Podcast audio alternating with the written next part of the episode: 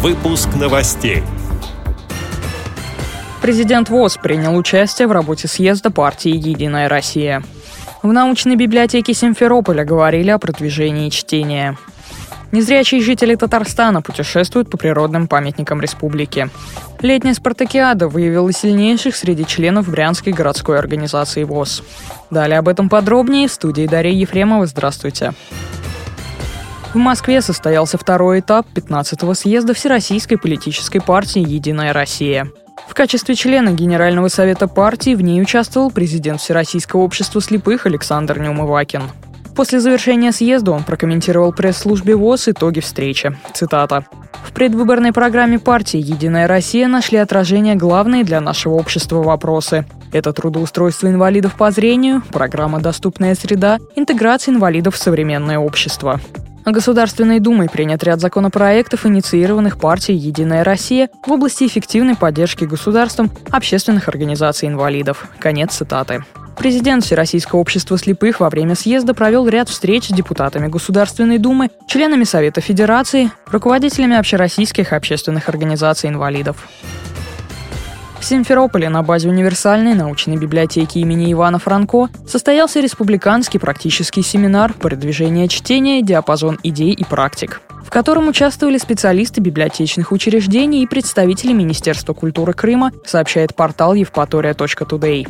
Популяризации чтения среди групп пользователей с особыми потребностями было посвящено выступление заведующей отделом для слепых и слабовидящих Ларисы Чеплюн. Среди тем, которые также обсудили на форуме, это креативные формы продвижения чтения в молодежной среде, опыт работы крымских библиотек по продвижению чтения, развитию читательской культуры и другие.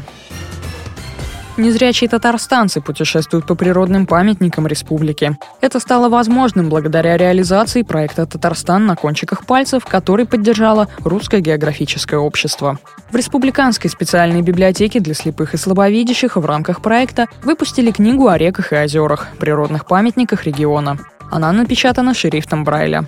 В объявленный в Татарстане год водоохранных зон было также решено провести экскурсии на водоемах на правом берегу Волги, где находится Печищенский геологический разрез, и на Голубых озерах. Поездка на Голубые озера уже состоялась. Она собрала 35 человек, передает информационное агентство «Татаринформ».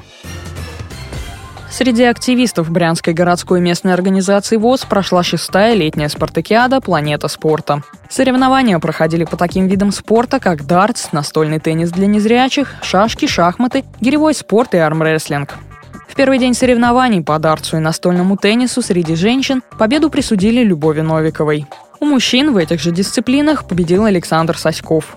Во второй день в соревнованиях по шашкам среди женщин первое место заняла Раиса Чмелева. У мужчин первым стал Василий Артюхов. Они же стали победителями в третий день игры в соревнованиях по шахматам. В заключительный день спартакиады прошли соревнования по армрестлингу и гиревому спорту. У женщин в категории до 75 килограммов равных не было Ирине Стариковой. В категории свыше 75 килограммов победу присудили Ольге Иваниной. У мужчин в категории ниже 75 килограммов первым стал Иван Анищенко. В категории 75-90 килограммов победу одержал Алексей Абрамов. В категории свыше 90 килограммов сильнейшим оказался Анатолий Лукутин.